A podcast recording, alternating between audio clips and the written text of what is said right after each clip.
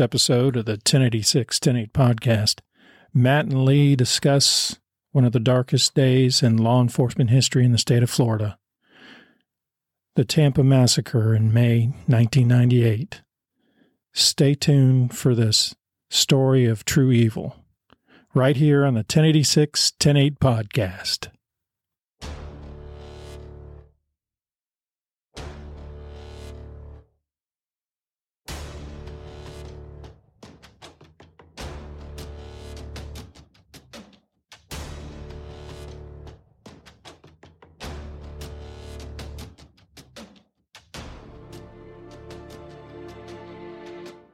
Welcome to this week's episode of the 1086 1080 podcast. We're your hosts. I'm Lee Alexander. And I'm Matt Taylor. And this week we're going to delve into evil. Yes. I guess that's how you could call it. We're going to take a look at uh, an incident that occurred in the Tampa Bay area Mm-hmm. uh, back in May of 1998. Right. And it involves the uh, brutal murder of three law enforcement officers by a sick and demented individual, Hank Earl Carr. In addition to that, the death of a young boy. That's true. And that's what started it all. Right. And uh, why don't you start it off and tell us what happened? So the morning of uh, May 19th, uh, 1998, around 10:30 a.m., a guy who has um, given a false name of Joseph Bennett had walked into the fire station in Tampa, um, carrying a young boy with a gunshot wound to the head. His girlfriend was with him, or was the boy's mother, right? Right. Yeah. Right. Um, her name was Bernice Bowen. Right. Um, the initial um, contact with firefighters, um, EMS, they started working on the boy and eventually called 911, or excuse me, law enforcement out. Um, law enforcement gets there. He initially states that he is, the boy, that is, is walking around dragging a rifle and then accidentally discharges, um, shooting himself into the head. And um, so law enforcement starts their investigation. Right. So at some point, uh, Carr, who's using the name Joseph Bennett at the time, Right.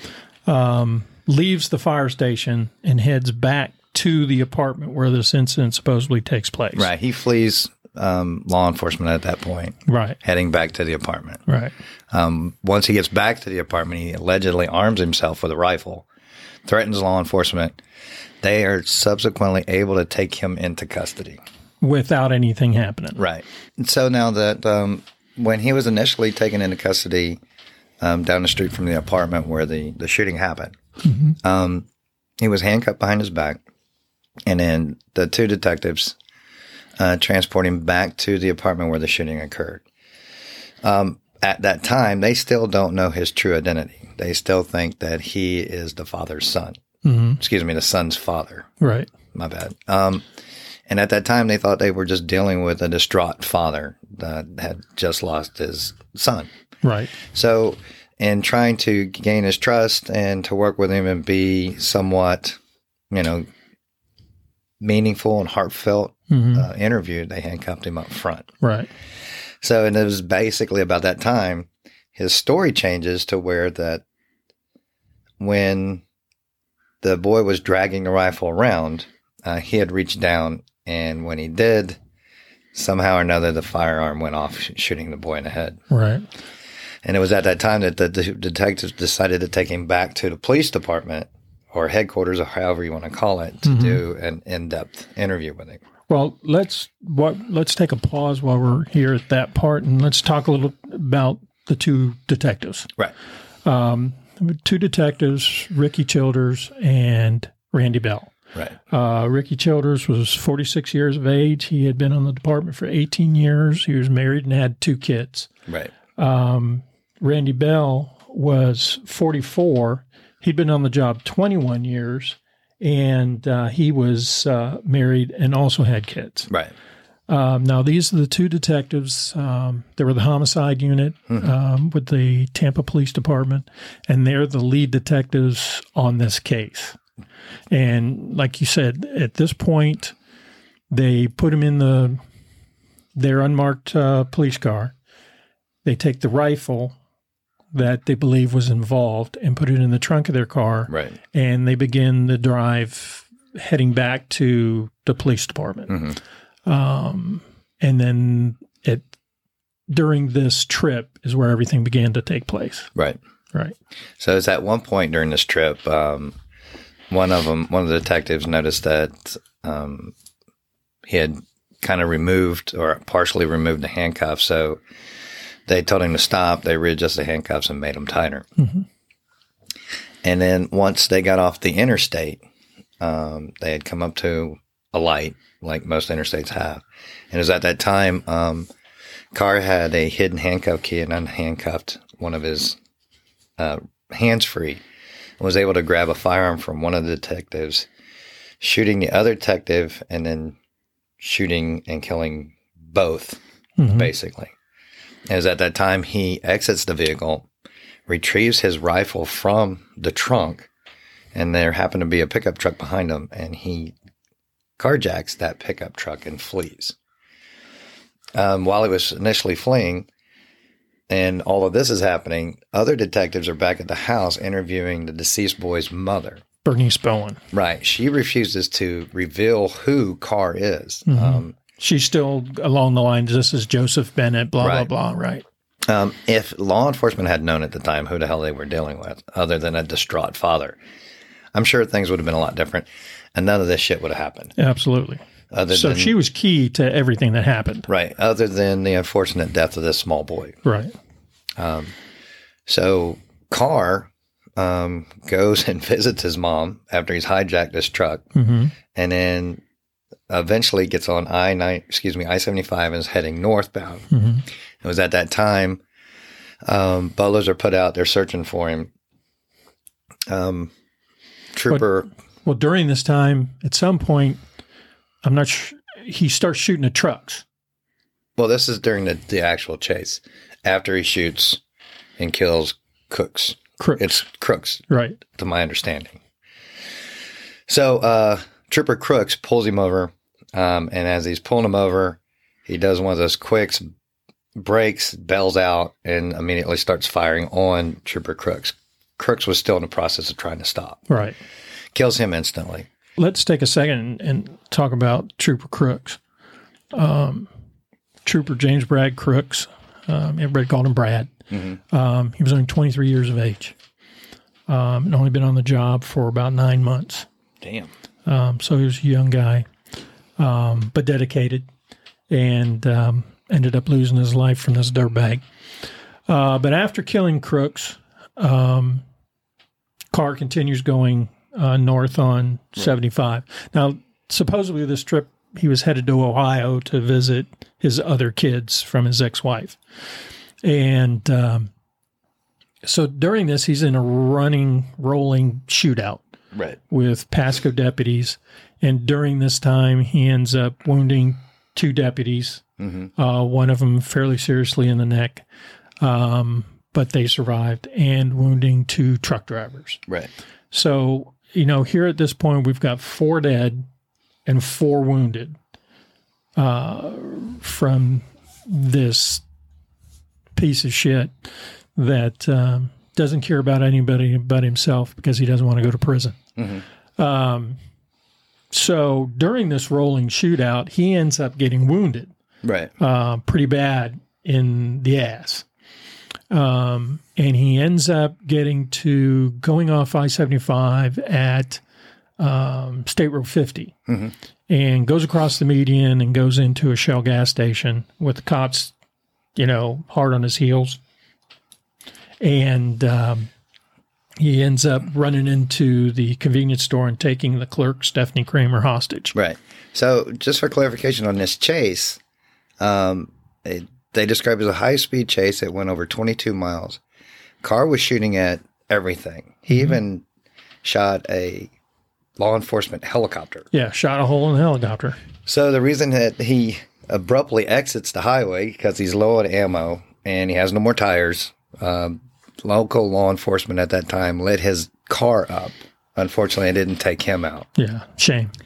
But uh, he subsequently ends up at the gas station. Right. So he gets to the gas station. He takes Stephanie Kramer. Um, she was 27 years old, I think, Pregnant. uh, and pregnant. Yeah. Um, takes her hostage and commences a four-hour hostage situation. The The weird part about this circumstance is that while he's in the convenience store, a local radio station calls in and gets him on the phone. Right.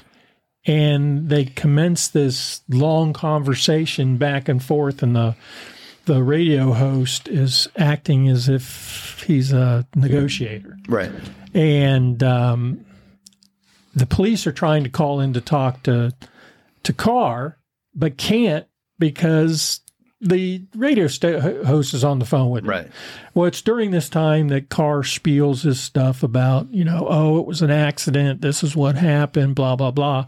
But he eventually admits who he really is during that phone conversation. And he also admits um, step by steps on how he killed the two detectives Mm-hmm. during this conversation. He even says, he his own words, he says, I know I'm going to fry for the cops. Right. And uh, I hope they were right, but thankfully things turned out differently. Um, so he continues this conversation, and eventually, the uh, during the conversation with the host, he lets the the convenience store clerk go. Well, it was alleged that the the radio host had talked him into letting the the, the girl go. Right. So And at some point, the police finally get a hold of the phone company and get the phone company to disconnect that call so they can contact and talk to Carr themselves. right. Well, during this time, there's over 200 cops outside surrounding this place. He wasn't From- getting away. no, and they're from jurisdictions everywhere. And he knew what his future held for him uh, should he come out of this alive. Um, the SWAT team, um, I believe it was Hernando County SWAT team, uh, sets up and uh, on the convenience store and gets ready for a, a, uh dynamic entry, Mhm. and they um send off ch- set off charges on two sides of the the convenience store, and make entry into the convenience store. But upon getting into the convenience store, uh, they find Carr dead from a gunshot wound to the head. Right. So he had, yeah, he had he had taken the coward's way out because he knew what was going to happen to him. And just to, a little dig at Florida. If he'd have stayed on death row, he'd probably still be with us. Sure. But fuck that piece of shit. I'm glad he blew his brains out. Oh yeah. Glad Anyway. to see that. But this, you know, so bad guy's dead. Mhm. Sadly, uh, we've lost three law enforcement officers um, who had dedicated themselves to serving their communities. But the story doesn't end there. Oh no. It it goes on because one of the things that you know some people listening may have forgotten about was Bernice Bowen, Right. Carr's or the deceased boy's mother. right, and Carr's girlfriend. Right. who she said he was her husband. Uh, or he was, yeah, he was her husband. I'll get it right. You know, things are different these days. Um, he was wanted in several states. Right. Okay. So she didn't share any of that information. Mhm. Uh, and she knew about the handcuff key. She didn't tell anybody about that. So she was key to all the bad things that happened throughout that day. Mhm. Um, so she was end up she was charged Right. for her involvement. And in 1999, she was convicted of child neglect for allowing Carr to be around her kids. Yeah, she got uh, 15 years for that. Right. And then later on that same year, she was charged with aiding and abetting Carr's escape, as well as being accessory to the murders of her son and the three police officers. Right. And uh, she tried to say, you know, oh, boo hoo, you know, what was I supposed to do? I was in fear. Where she ended up getting sentenced to 21 and a half years for that to run concurrently with her previous charge. Right.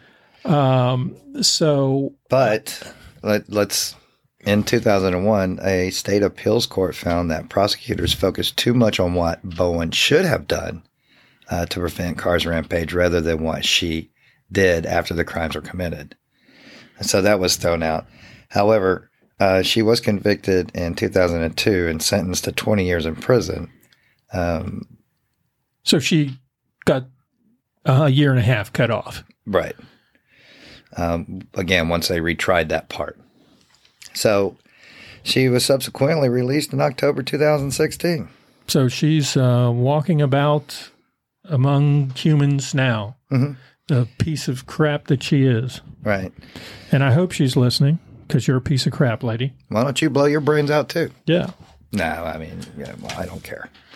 Yeah, I think it's bullshit that she uh, was a major part in the death of four people. Three, one being her son, and the other three being law enforcement. If you and go she's out back, and about. yeah, because well, if you go back, she is the cause of all of it.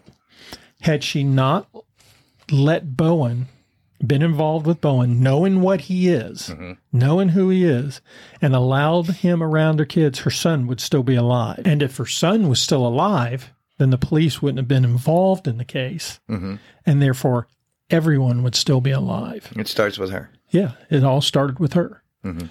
And uh, the fact that she is out of prison and walking among us just blows my mind. I think it's horrible.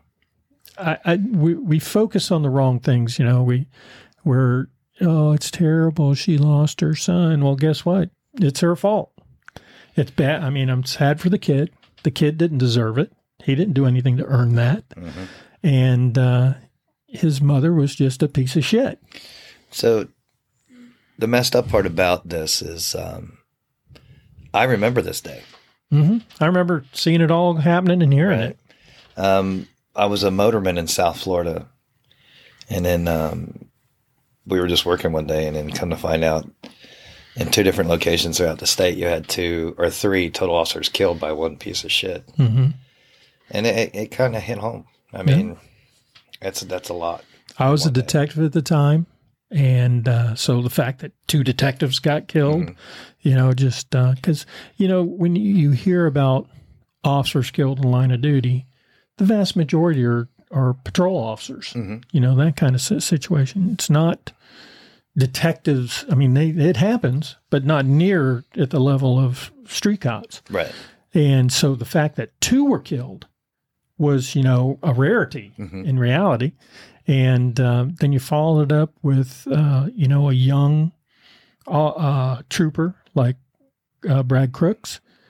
And it just makes for a terribly dark day in law enforcement history in the state of Florida. Oh yeah. And I mean, in my involvement, I can't remember a day as bad as that day. There was a, a um, Bowles and Strakowski, the the two Metro Dade officers that were killed in the line of duty at the same time, trying to take somebody into custody. Mm-hmm.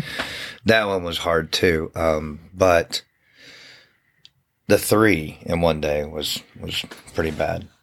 I remember that um, when we came up for the funerals, um, it just blew my mind how long the the processions were and the uh, the the people that just lined the seat, streets throughout Tampa. It would it just blew my mind. It was it was very sad. It's, you know, and, and what's sad too, though, is times has changed so much that you wonder if that still happens. If what still happens. Where people, the, the common citizen, come out. You know, I I restored my faith in humans on my trip. Yeah. There are a lot of cool people out there. hmm Um, I mean, we we all focus on our local areas and the people we're normally surrounded by, but the reality is, throughout this country, there's a lot of great people out there. And uh, but moving forward with this case um, in Florida, um, this this sparked the uh, having a handcuff key on people. Um, in Florida, it is now a felony if uh, you possess a handcuff key and you are not in law enforcement, uh, or if you carry on your person a Mhm. handcuff key. So Well, you know, good things come from tragedy sometimes. Unfortunately, felons and crooks and shit like that don't follow the laws. So, Yep. So we ask that you keep the families and the coworkers and the friends of uh, Detective Ricky Childers, Detective Randy Bell, and Trooper Brad Crooks um, in your prayers, and um, their sacrifices and their dedication to duty will never be forgotten. Okay, let's uh, move on to our next uh, topic. Um, a couple shows ago, we talked about uh, the rash of ambushes taking place against law enforcement officers across the country. And we just recently had Right. another one uh, here on the 16th, right? yeah, this past Saturday, Yeah. um, L.A. County Sheriff's Deputy Ryan, and I hope I get this properly stated, Clicken Boomer or Broomer, uh, was sitting in a red light. Um, and um, video shows that a car pulled up alongside him and opened fired on him for no reason, Mhm. an unprovoked attack. Um, he was shot in the head. Um, other pedestrians noticed that the the police vehicle wasn't moving. Um, went up and found that he had been shot and uh, notified authorities. So again, it's just uh, one of those um, unprovoked attacks on law enforcement. I don't know where this is coming from or why it started. Um, the type of shooting is is kind of known for gang initiation type stuff, but I'm not saying that that's what this was. I Right. don't know the motives behind it or stuff. But later that evening, they took some shitbag into custody, and his family's already saying he suffers from schizophrenia and other mental health issues. So The normal excuse. Right. They're already setting up an excuse for this piece of shit. Um, but the funny thing is, he never gave um, Deputy Clinkunbroomer a chance. But as typical law enforcement, um, being as nice and gentle as we are, we took him. To, they took him into custody without Injury. injury or incident. Yeah. So I think it's fucked up. Unfortunately, um, Deputy Clinkunbroomer um, was only 30 years old. He had eight years on the force and had just gotten engaged a couple of days before this.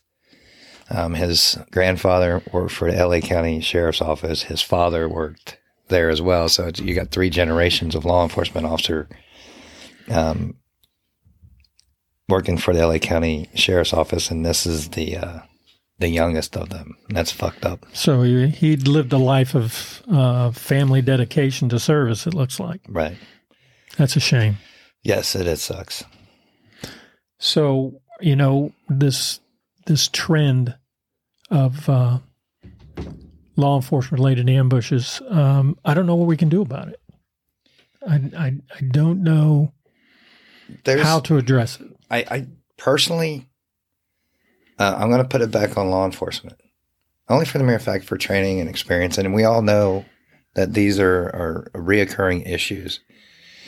Uh, approaches on houses, approaches on search warrants, approaches, or being uh, aware of your surroundings um, when you're at a light, a stop sign, parking lot, anywhere. hmm Just always be aware of your surroundings. And again, And people wonder why why are cops so edgy?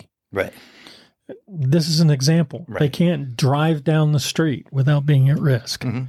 And they go, well, it's the job. Well, no, they've chosen to serve you. right. Um, so I don't know. It's a shame.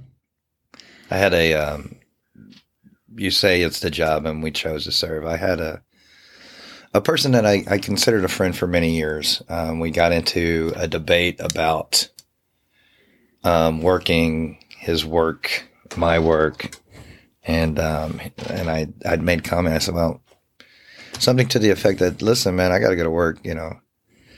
And he was a little pissy about it and says, Hey, we're supposed to be go doing this shit. And I'm like, No, I'm working. He's going, Well, you chose this job. I just looked at him. I said, You're welcome. Good answer. Like, You're welcome. Because if it wasn't for guys like me, assholes like you wouldn't be able to do the shit that you fucking do. Right. So he had no words or response to that. Yeah, What can you respond? Oh, Right. you know, you're right. All right. Uh, the last thing we want to do this uh, this week, I just want to, uh, you know, give a YouTube channel shout out. Okay. Um, you know, we talk a lot ab- about on this channel about uh, line of duty deaths. Um, we just did the story on the two detectives in Tampa. Um, but there's a channel out there. It's called James R. Howell. Um, he is a retired major with the Memphis Police Department, and much of the episodes on his uh, channel involve the murder of police officers. He tells the story of what happened to them and what the outcome of the trials of those responsible is. And I think it's it's it's a good thing to not only see how this happens, but just to hear the stories of these peoples who gave the ultimate sacrifice. So if you get the opportunity to listen or you know to to watch, um, go listen to James R. Howell on YouTube. Uh, I think you'll find it pretty interesting. You got anything? No, we'll talk to you guys soon. All right. Well, y'all have a great week. Hope uh, to have you back listening next week, right here on the 1086 1080 podcast.